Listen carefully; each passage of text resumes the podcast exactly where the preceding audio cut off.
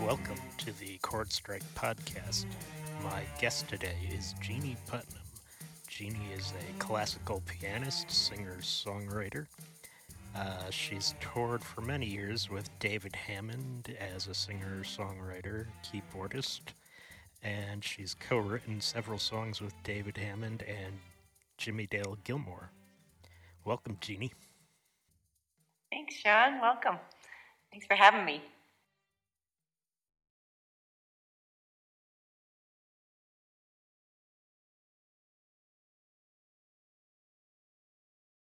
Yeah, it's a pleasure to have you.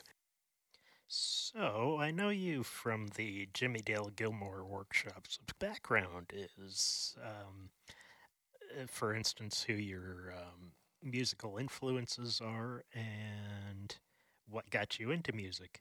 Tell us a little bit about that. Well, I'm a classical pianist, so I started with piano from an early age. I can't remember how old, 7 or something like that. So studied piano all my life and went to conservatory. I'm from New York originally, a suburb of New York. So I went to conservatory in college and got my degree in piano performance at SUNY Purchase, which is in outside of New York City, about an hour.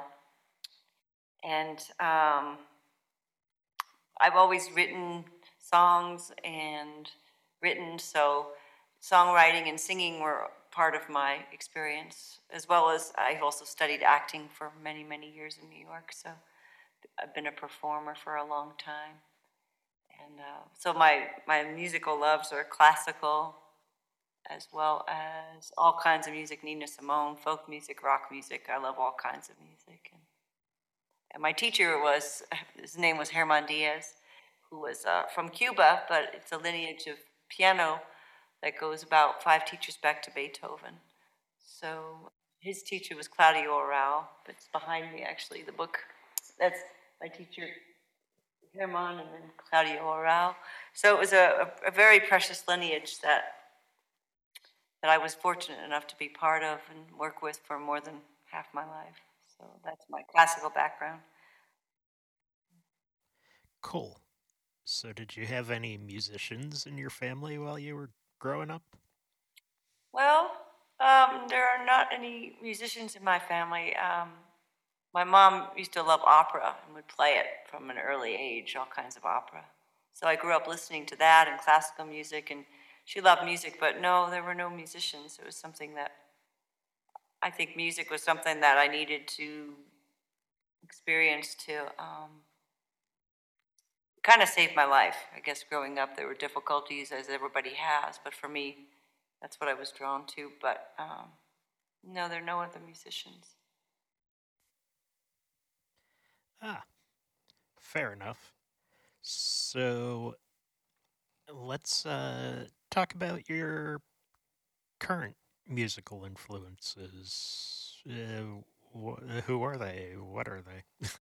Well, I love the music of Nina Simone, Tom Waits, Leonard Cohen, whole range of. I love Miles Davis, Ella Fitzgerald, but Joni Mitchell. Kind of runs the gamut. Yeah, I could totally see the Joni Mitchell in there. Tori Amos is another great one. There's so many great artists. Oh, for sure. Yeah, it's kind of hard to narrow that question down. Yep, Nick Cave, too. It kind of runs the gamut from... Yeah, definitely runs the gamut. So I read in your bio you're experienced in acting as well. Tell us a little bit about that. Well, for 12 years or more, I guess, I lived in Manhattan for many years, way on the tippity top, they call it upstate Manhattan, 218th Street. Anyway, I, while studying and performing piano and songwriting, I was also an actress, so I did a lot of work for many years with a group in Manhattan. Very intense, beautiful, worked on a lot of my own material, and it was really life-changing. I'm a huge fan of films and theater and going way back. So I grew up watching old movies, and so I love the process of acting.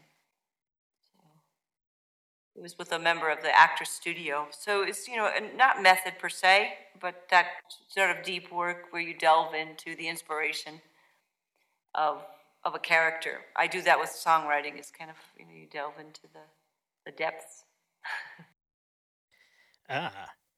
Yeah, I can totally see that now that you mentioned that.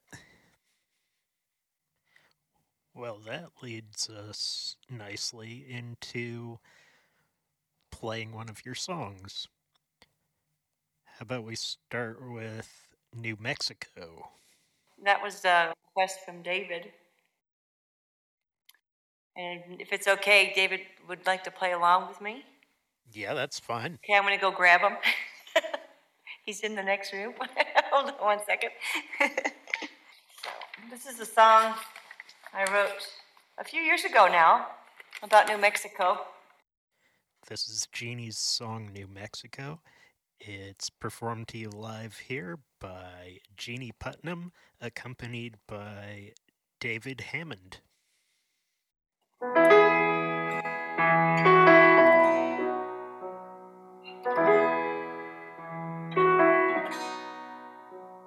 Wandering in morning rain, scent of juniper and silver sage,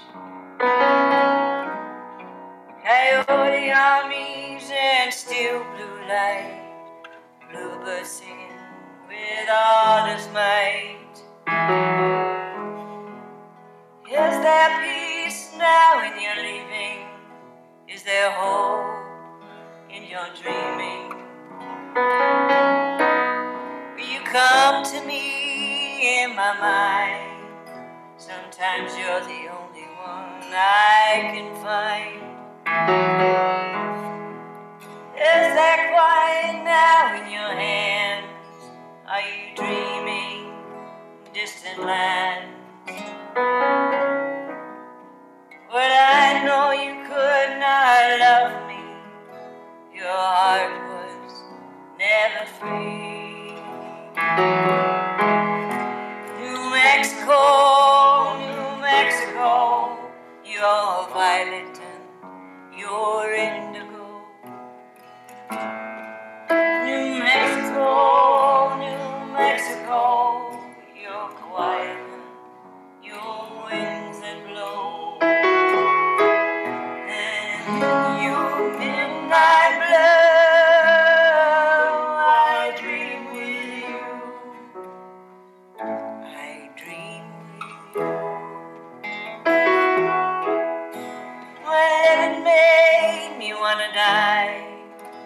I know you couldn't ask me why. You whispered prayers for sweet relief. Such was your loss and your grief. My longing and my grief, New Mexico, it blows in your dust of red and yellow. And your canyons leaning in the sun, your coyotes dreaming on the run. New Mexico, my sorrow, you hold all my yesterdays and tomorrows. The days yet to come and the days gone by, they're out and free in your wanton sky. New Mexico, New Mexico, you're violent, you're indigo.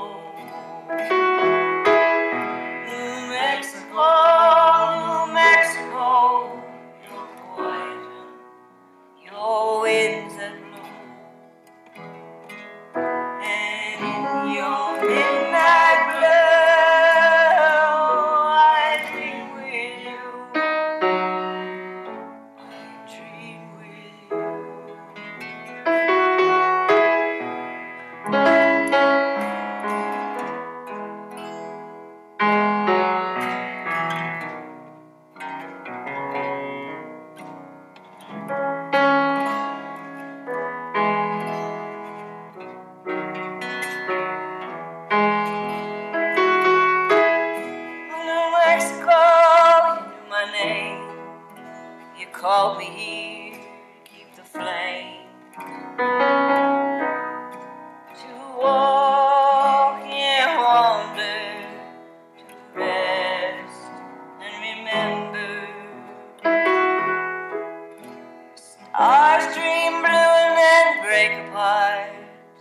morning sings and falls to dark. You were the salt sea at the start. Now your mountains rise and break my heart. New Mexico, New Mexico.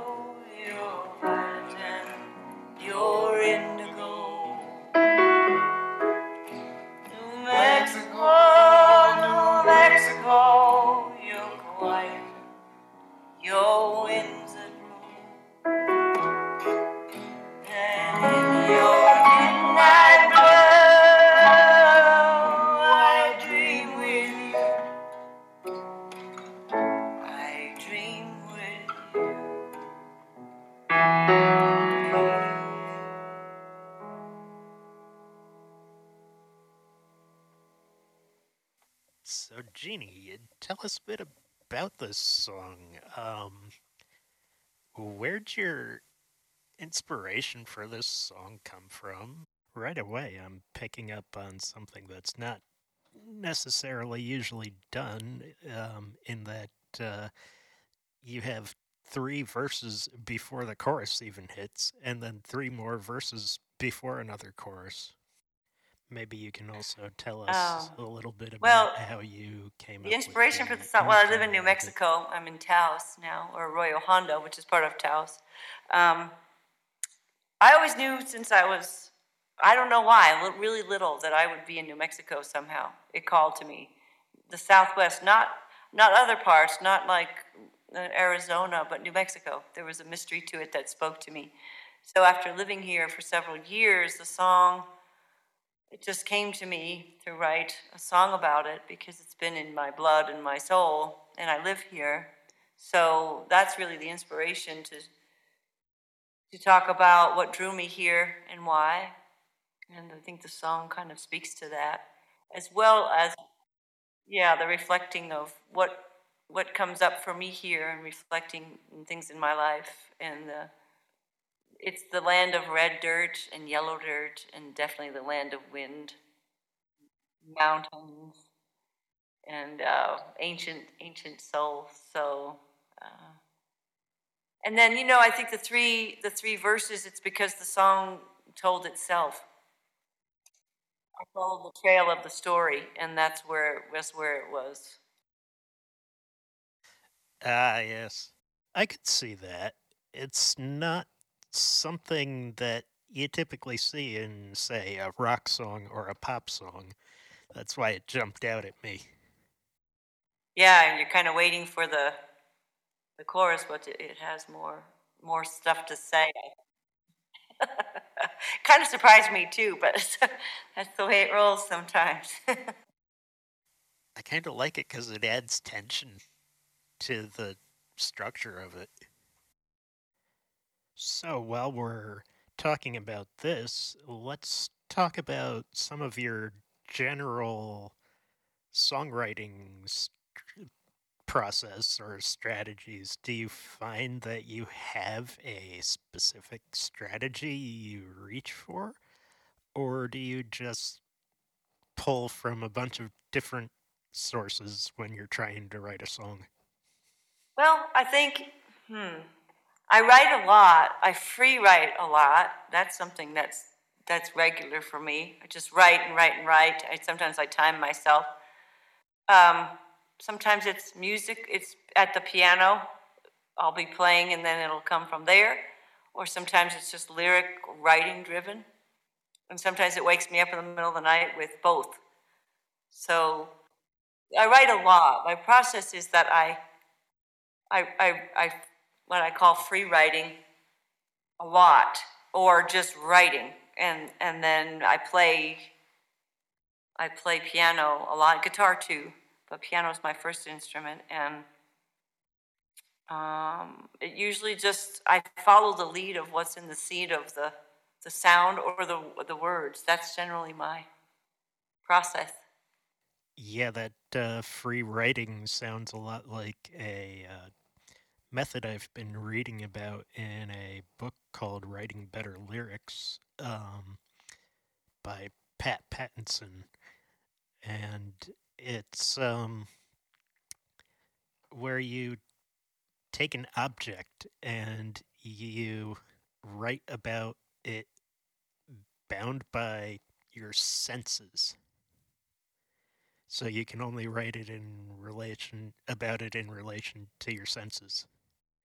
I find that helpful because it allows you to tap into that part of your brain which doesn't often get flexed.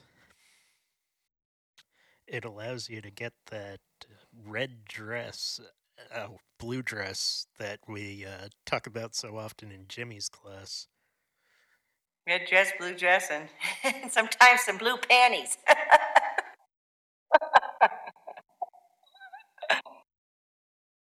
All the above. Yeah. Yeah, I like exercises like that. I find them very fun. Anything that's immersive and exploratory. Aha. Yeah, they are fun. So generally, in your songwriting, do you prefer more conversational close rhymes, or do you prefer perfect rhymes? It's interesting. That's an interesting subject. I tend to rhyme naturally, but what I don't like, and ever since I was a kid, I couldn't stand silly poetry that made things rhyme for rhyming's sake. I don't know why. It's fine. Sometimes it's fine, but if the rhyme fits the meaning, I'm great with it. I don't like going for rhyme's sake. So I do a lot of internal rhymes naturally, and I love close rhymes because I think that is closer to nature. It's like a polished stone, or you find a beautiful rock in the hillside in a way. I like both, but the rhyme has to fit the meaning, not the other way around, because otherwise I won't use it. I'd rather not use it at all. Yeah, so. Oh, for sure. I actually brought that song I wrote the first year at Omega into a songwriting group just for the fun of it. And someone was like, all of these words at the end of each line rhyme perfectly. It's to Mother Goose. Yep. They were like, it needs a lot more attention in the rhyme scheme. Well, but if they work, I don't mind perfect rhymes, if they're right. Your songs, I think, have right meaning and rhymes, in my listening of them. Maybe there's a way I can, rearrange that to make it have tension while still rhyming every single line, but... Yeah, perhaps. I'd have to hear it. I'd like to hear it. Yeah, it kind of goes like that sometimes. Yeah, it does go that way. And sometimes the song is perfect when it has the imperfect rhymes or near rhymes, or some songs don't rhyme at all. Yeah, for sure. So, what would 3 pieces of advice you have for aspiring songwriters be?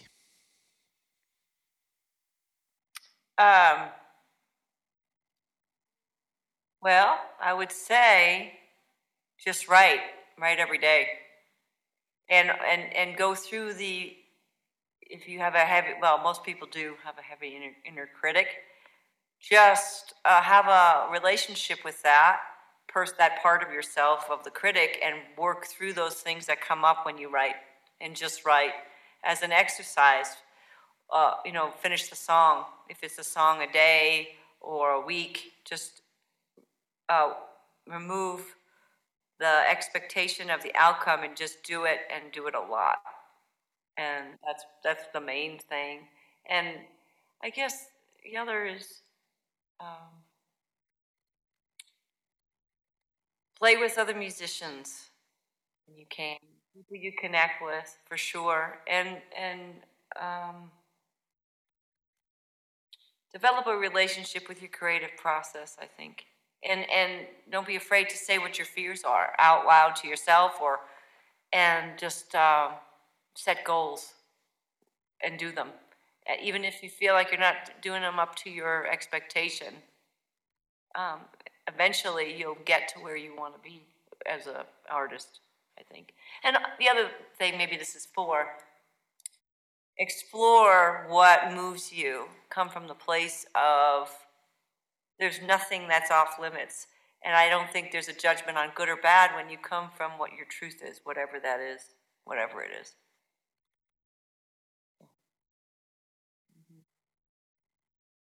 Because I think everybody has something to say. So coming from your own truth about what you feel about things and what you needs to be heard. So that's a great place, a well. All great pieces of advice. I'm thinking we should go for one of those other songs now. Do you have one in mind? Well, I thought maybe you could play The Blue Morning Sky, because that's a really good demo that I've done. That might be going on my album that I've been working on. But this is a demo I really did, and it was a couple of years ago I did it, but I really like it, so I may just keep it as it is. David and I recorded it here, I think it's a couple of years ago now, and I may add some things, but I love his mix of it. Yeah, I was listening to it a bit. That is a nice mix. Here's Jeanie Putnam with her song Blue Morning Sky.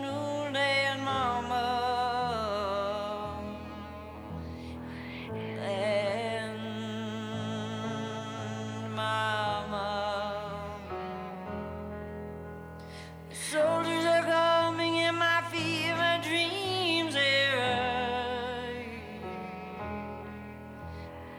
rivers raging. I'll meet you on the other side. On the other side. I woke this morning, the sky.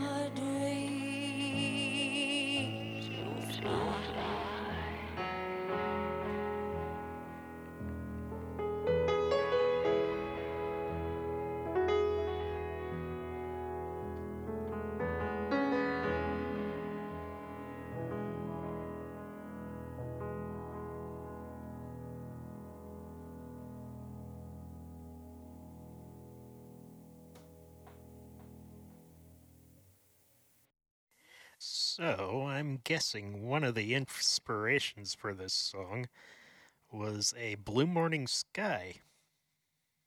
I guess. Well, the title came later, actually. Oh, did it? So this would be one of those instances where you shouldn't make assumptions. Yeah, I guess so, because sometimes titles come just way later. So tell us about this song. What inspired it? How was the recording of it? And what went into the writing process of it?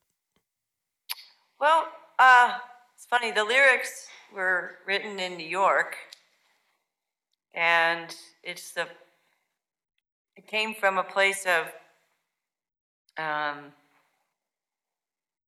I think of longing and what the hell is this living for? That's the inspiration for it, where you feel sometimes, at times I feel lost and I reach for a rope and I reach out to people in my own heart of where do you get this idea of living from? Usually it comes from the mother, the father, the archetypes of what raised us. So I think it's a cry to that. It was a cry to that of a dark time. And I always put wherever I am, I put it into writing. I voice it. And I think that's a really important place to come from for me. And I certainly get inspiration from other people who do that. So the lyrics were there, and then I often go back through pages and pages of lyrics from previous times, because sometimes just letting them sit and have time to germinate, even over years you go back and they have another dimension and they're ready to have music to them. I think I did have music to it, though, then, a video or something. And then coming to New Mexico, the music came. And I had this piano, which is my Steinway, so the music changed with this instrument here. And it developed a dimension of not just my own personal experience, but also it had a dreamlike quality of a soldier in the West, and what we all go through when we live and when we die, and reaching out for that, and about hopelessness, I think, but also love. There's a lot of love in it.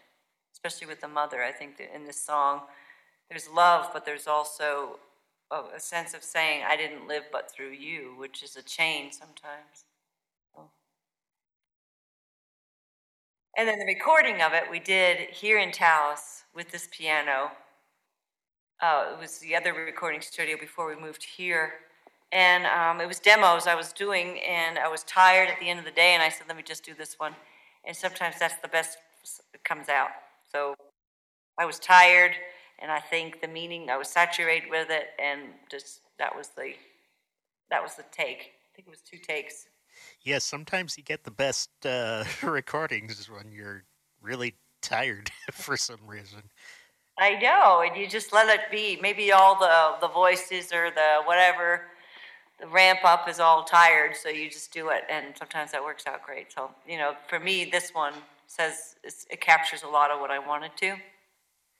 Yeah, I love the echoes and the reverb in it. It's like enough reverb to be tasteful, yet not in your face distracting. Yeah, I think you're, no, thank you. I think you're right. David and I mixed it together, and he really did a great job with what I was asking for him to do. He got the essence of it in the mix he did. Yeah. Very cool. Let's talk a little bit about performing.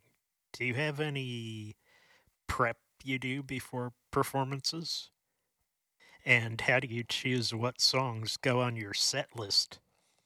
Well, it depends. I think, well, if I'm singing and songwriting, I play the songs I'm going to do for performance. I warm up. I do vocal warm-ups and piano warm-ups.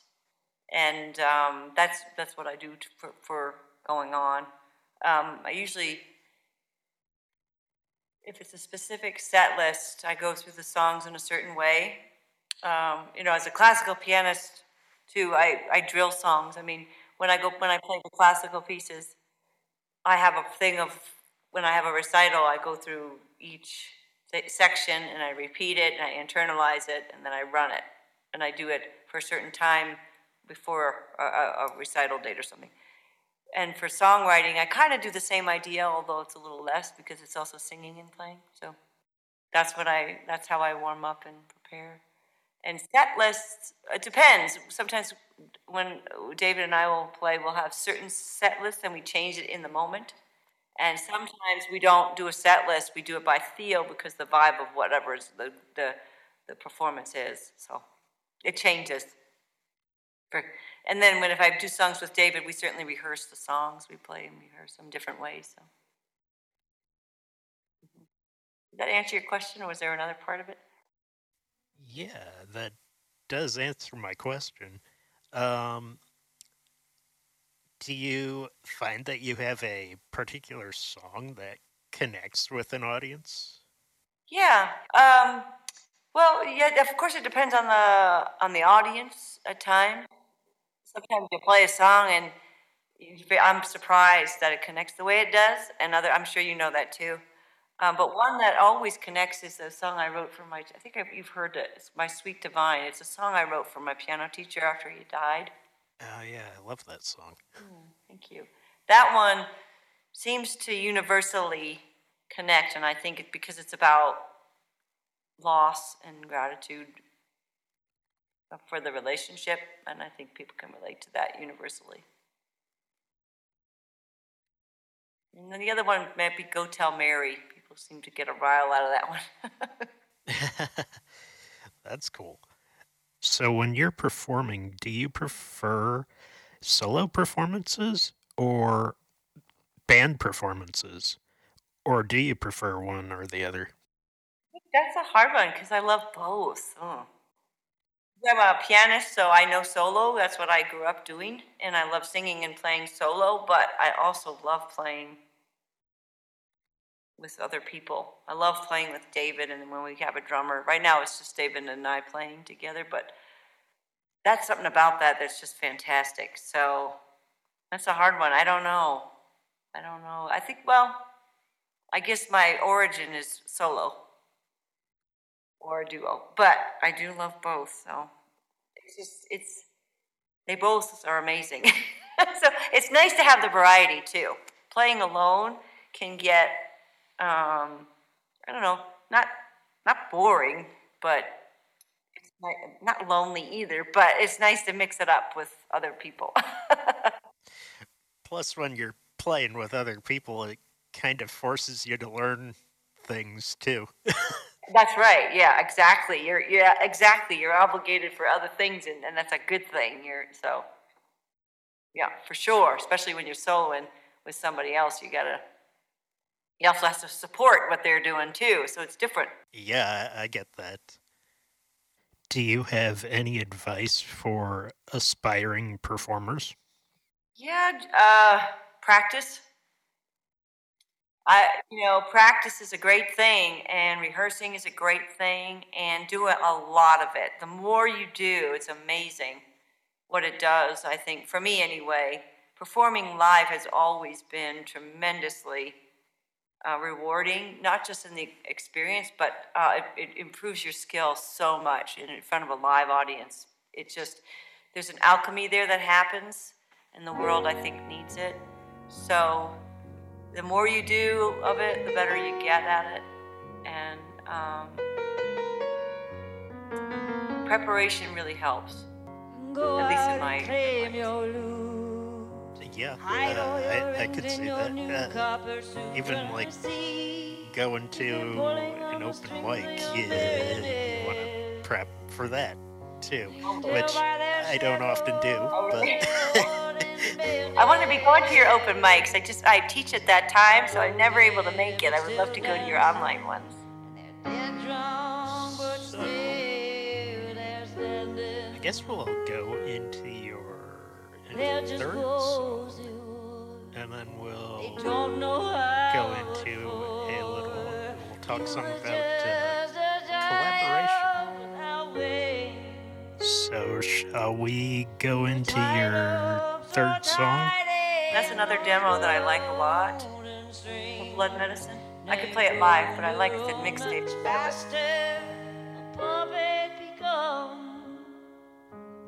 That one I do a lot in performance too, and people respond well to that one a lot too, I think. I think you've heard it. Blood Poison, I'm calling.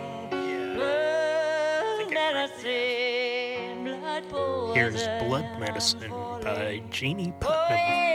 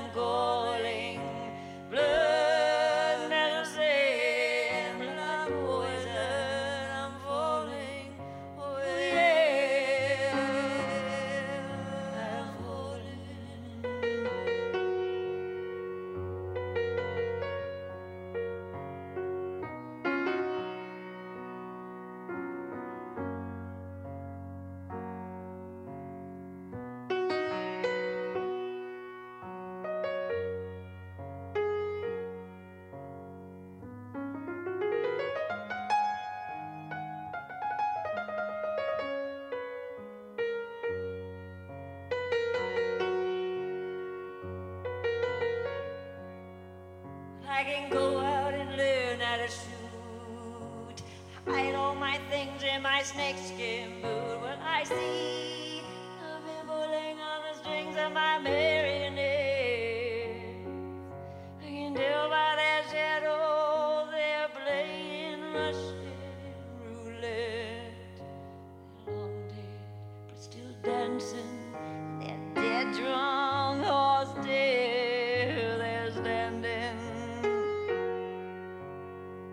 Just go, say, oh.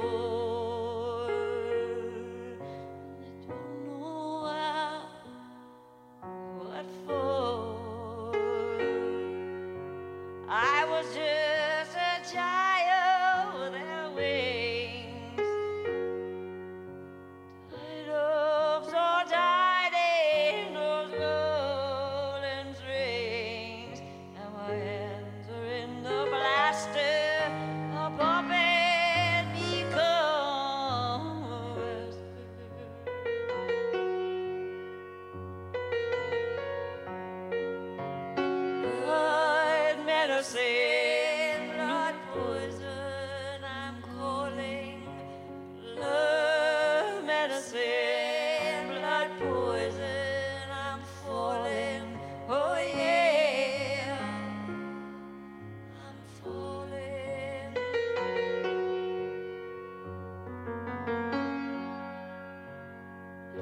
Our spoils on the pile, look into each other's eyes for a while.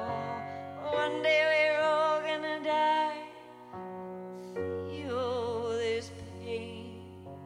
One day we'll be like water, oh, I rain. I don't say I love you, but you know I do. And you don't say I love me, but I know it's true.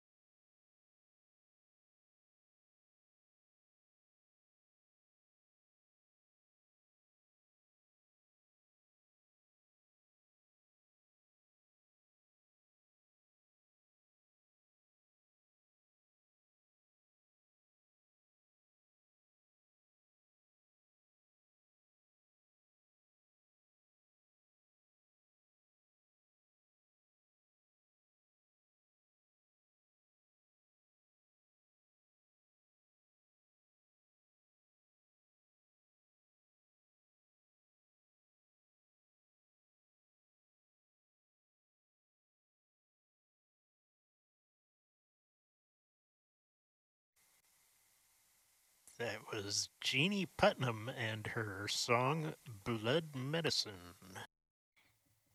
So what inspired you to write this song? How did it come about?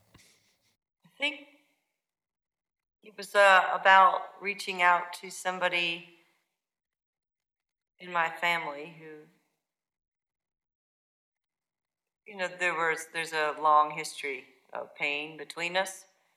So reconciling within myself, I think family is blood, but it's also a lot of pain, but a lot of medicine if you can alchemize it. And that's what I think I've tried to do a lot in my life is whatever the soil I come from, whether it's blood family or whichever, is to see the dance that we do because they're part of ourselves. So it was reaching out to this person that, you know, let's put our spoils or trying to win the war down and see that we're connected and we're the same. Also, you know, when we point a finger at somebody else, we're pointing them back at ourselves. So the song is about that mirror, that you see what you see in somebody else because you've got it in you. So the two halves of the song speak to the person as well as from myself. And so it's a call. It's a call for, I think, a call to love rather than a call to arms. And the trance that we often play out, which without realizing, you know, we're born into families and we play out often a trance that's not really us, and that's the marionettes. That's the dance we do. But when you awaken to see what you're doing, you can change that, I think. I mean, it's an example of what I've tried to do, and I have successfully done, I think, in relationships, is heal that. You know, you think it's your enemy when it's really somebody you love. And then if you come from your heart and yourself, I think it's a chance. It's a chance to change that. And that might be why I think that song responds well to people. I have people who really request that song, I think, and they either cry or they're grateful to hear it, or either because they've done that or they want to do that. And I'm grateful for that kind of feedback because I think it's important. I always respond well to songs that are true. Like, I think it's a true song in the sense of that experience. And it helps me process things too. And to hear other people do that is comforting. Interesting. So let's talk about collaboration. When you're collaborating on performing or songwriting, do you find that your songwriting process changes any? Do you find yourself leaning towards one method or the other, or you take on different roles? Well, yeah, collaborating, I mean, at the root of it, writing to me is writing, but it definitely changes to work with other people because it's their essence, their ideas that come from a different perspective. So it's about leaving space and room to hear somebody else's voice. And really, I love collaborating. It's not as easy as writing myself. Some people feel the opposite. But for me, I mean, I've collaborated with you, and I had a great experience writing with you and Reese, the Crow on a Rusty Can. I think it was really fun. I had a ball doing that. So I think, number one, it depends on who you're writing with. But it definitely takes more space and room because I like to really leave a lot of room for what other people's ideas are and communication. Communication, yes. Which, depending on what? Communication, yes. Yeah, depending on who you're working with, that can be easy or not. And I've had experiences both ways where it's really easy and room, and other times where you kind of have to stop the tracks and say, let's try to hear what we're each trying to say, which is human nature. Like, okay, we're not getting anywhere with this. Let's try it another way here. Yeah, or somebody's pushing their ideas, and that it's shutting down other ideas. And sometimes I like to draw attention to, well, let's try to leave some room for everybody's. I try to shepherd that because that means a lot to me, creating space. So, I mean, I've written with number of people, groups. Like I wrote with David and Jimmy and Janet. We wrote some songs together, and that was an amazing process. And it was beautiful, but it was hard. But they were true co-writes in the sense that we all really tried to hear each other with what we were trying to say with the song. So it's an amazing process. It's amazing to co-write. Yeah. And the interesting thing is there's no one right way or wrong way. No.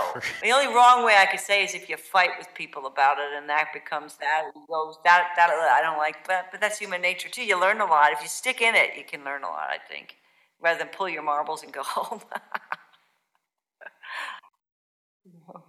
No. I learned a lot from co-writing. I think you have to be also kinder in a sense, because our own inner critic can be really harsh, and we kind of get away with that. But when you're with other people co-writing, you have to kind of keep that in check, or realize that voice is, wait a minute, that's not accurate, or, you know, you don't get away with the same kind of shenanigans. I don't think. At least I would hope. Yeah, for sure. Yeah, I've had good experience co-writing and been lucky that way. I also teach little kids, so I know how to work with that in a way. It's collaborating a lot. When I'm teaching, is a collaborative process, I feel. So I like it. So I know you have a very different musical background than, say, David or Jimmy, but how do you find collaborating with people who might not have the same background, who might, for instance, play by ear or read only the letters for the chords or things like that? Yeah. Well, I love working. I love working with both of them. And for me, it doesn't matter what somebody's background is. I work different ways. So I don't find that to be a barrier. I find that to be a good thing. It adds a lot. Like, I also teach, when I teach piano or songwriting, they're students of all ilks, little kids, but also adults who they don't read so I teach in different ways, so I work in different ways myself. Yeah, there was a person in a band I was in at one point who couldn't read, did it all by ear, and she would say, "What's a G? When you say the next chord is a G, this means nothing to me. What the heck is flatting the fifth?" I work with somebody from where they are, so if that has to be translated, that's, you just demonstrate it rather than speak the theory language or whatever, because that can be alienating. So I like to meet wherever it is, you meet where it is, and I find that to be where it grows. So do you have any advice for people when they're collaborating on songwriting or performing together?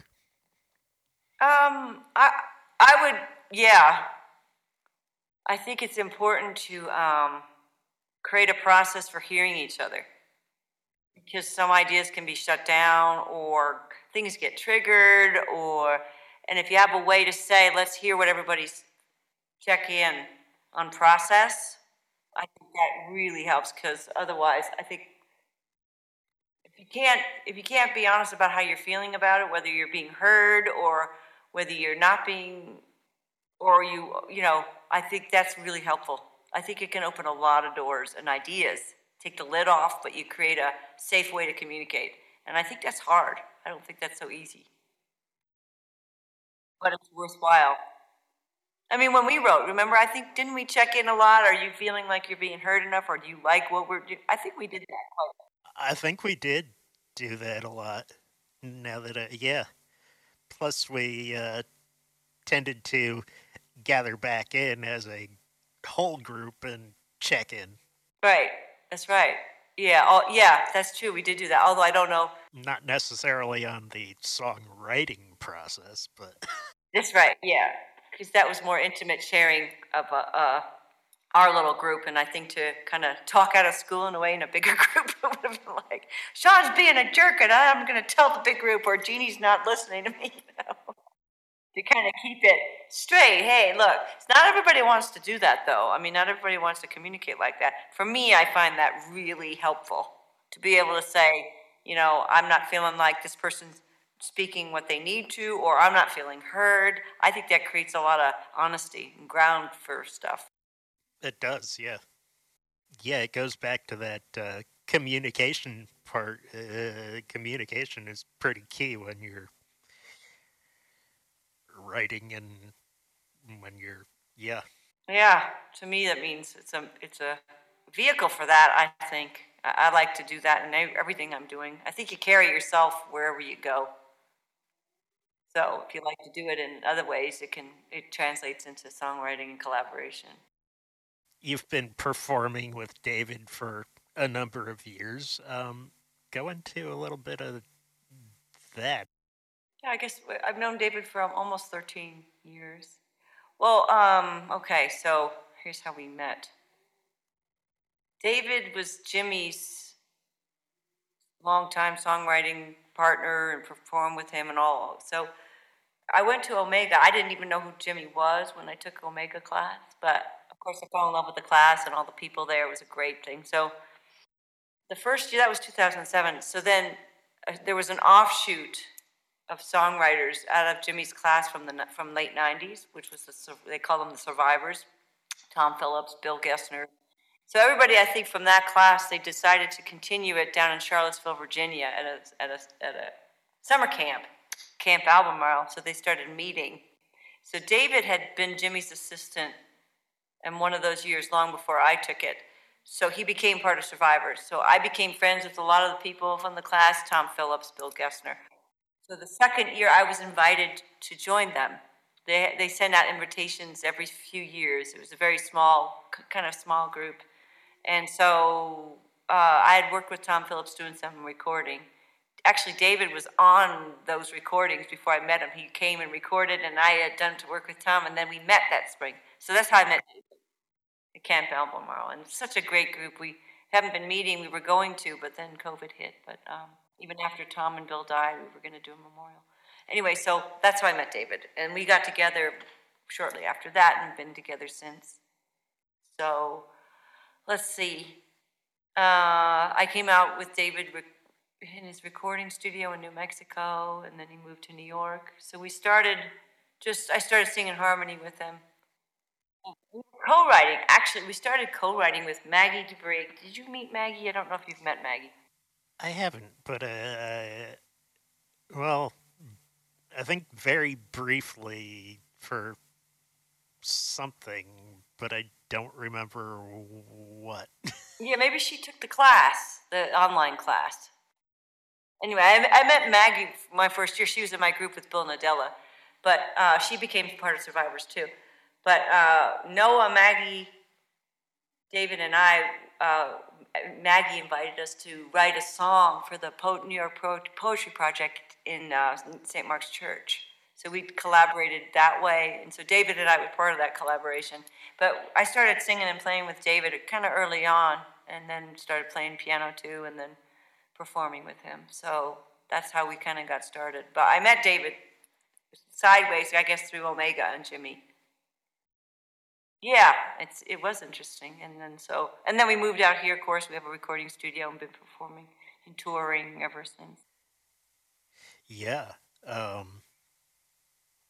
It sounds like you guys have a lot of fun performing and touring and writing together. Yeah, and that's how the collaboration with Jimmie and Janet, and we went to Texas and we wrote those songs there with them. Yeah, it's been and we want to do more. We've been kind of busy. It's funny when you're somebody's life partner and business partner and performing partner, sometimes you don't carve enough time out to write, but we plan on doing that. So, yeah, for sure. Yeah. And it's a lot of fun. We love performing together, and I think we have a good combination of instruments, but also our alchemy, I think. I love when he plays on my songs, and I love playing on his, and so. Oh, yeah. That's fun. Always fun playing on other people's songs, yeah. Yeah, we do a lot of great covers. We do covers of Jimmie's and the West Texas, and as well as our own. We do a lot of fun covers. Do you have any funny stories about songwriting or performing, etc.? Funny stories. Well, let's see. I guess it runs the gamut of experiences. Some great places, some not so great places. Let's see. Funny stories. I think it would be funny. I don't know. We just have a rambling good time. I don't know about. I'm trying to think. Funny stories of Survivors and. No, I don't know. David has more funny stories. Like, I don't know. But it's fun. Well, you know what's funny? Okay, taking our cats on the road. Now that's funny. You took your cats on tour? We toured with our cats, okay? 2 kitty cats, our brother and sister. We have 3 now. We love cats. But, I guess we had to take them on the road for several times, taking them on the road, cross country. In the hotel rooms. They keep us up all night, bounce on the bed, sleep all day in the car. So that's funny, taking our cats on tour. that's been a ride, yeah. And we're exhausted. We have to pull over to sleep because they keep us up all night in the hotel room. So, yeah. So that, I think that's pretty rare to take your kitty cat. Dogs are more common, I guess, taking them on the road. But cats, they're good travelers, and we love them dearly. But hopefully next time when we start touring again, they'll be safe at home. Yeah, you can't really leash a cat. Well, we actually do. We take them out on harnesses. And they didn't like it at first, but it's been years. We don't need to now because they stay close. They're used to it. But they took to their harnesses quite well. Oh, yeah. I guess all the birds of prey out there, yeah. Lots of that. Yeah, bunny rabbits. And well, we have a lot of coyotes out here, so you have to really watch them. You know, we have a cat that showed up, a wild cat that we took in. He was pretty wild. He was able to sustain it out here with the coyotes. But most cats don't last long, outside cat. Do you have any current projects you're working on, and how can the listeners keep up with what you're doing? Sure. Well, I'm currently working on my album. I've done demos that I shared here. So that's a project that we record here. We have our recording studio, Tune Drive Sound, and that's tunedrivesound.com here in Taos. It's a full-service recording studio. And we've got some wonderful clients coming in to record some albums, and that's really fun. David's website's up. Mine is currently going to be put up, my songwriting website, which will be JeaniePutnam.com. But that's not quite up yet. But so that's... And then we perform every Sunday live at the Sagebrush Inn, and that's really fun, so... That's what we've got going now. But I've been working on that album, and I'm always writing new stuff, so. Well, it's been a pleasure to have you on the podcast, Jeanie. Thanks for having me, Sean. It's great to see you. Great to see you, too. You've been listening to the Chord Strike podcast. This is Sean Courtright. Stay tuned for next month's episode.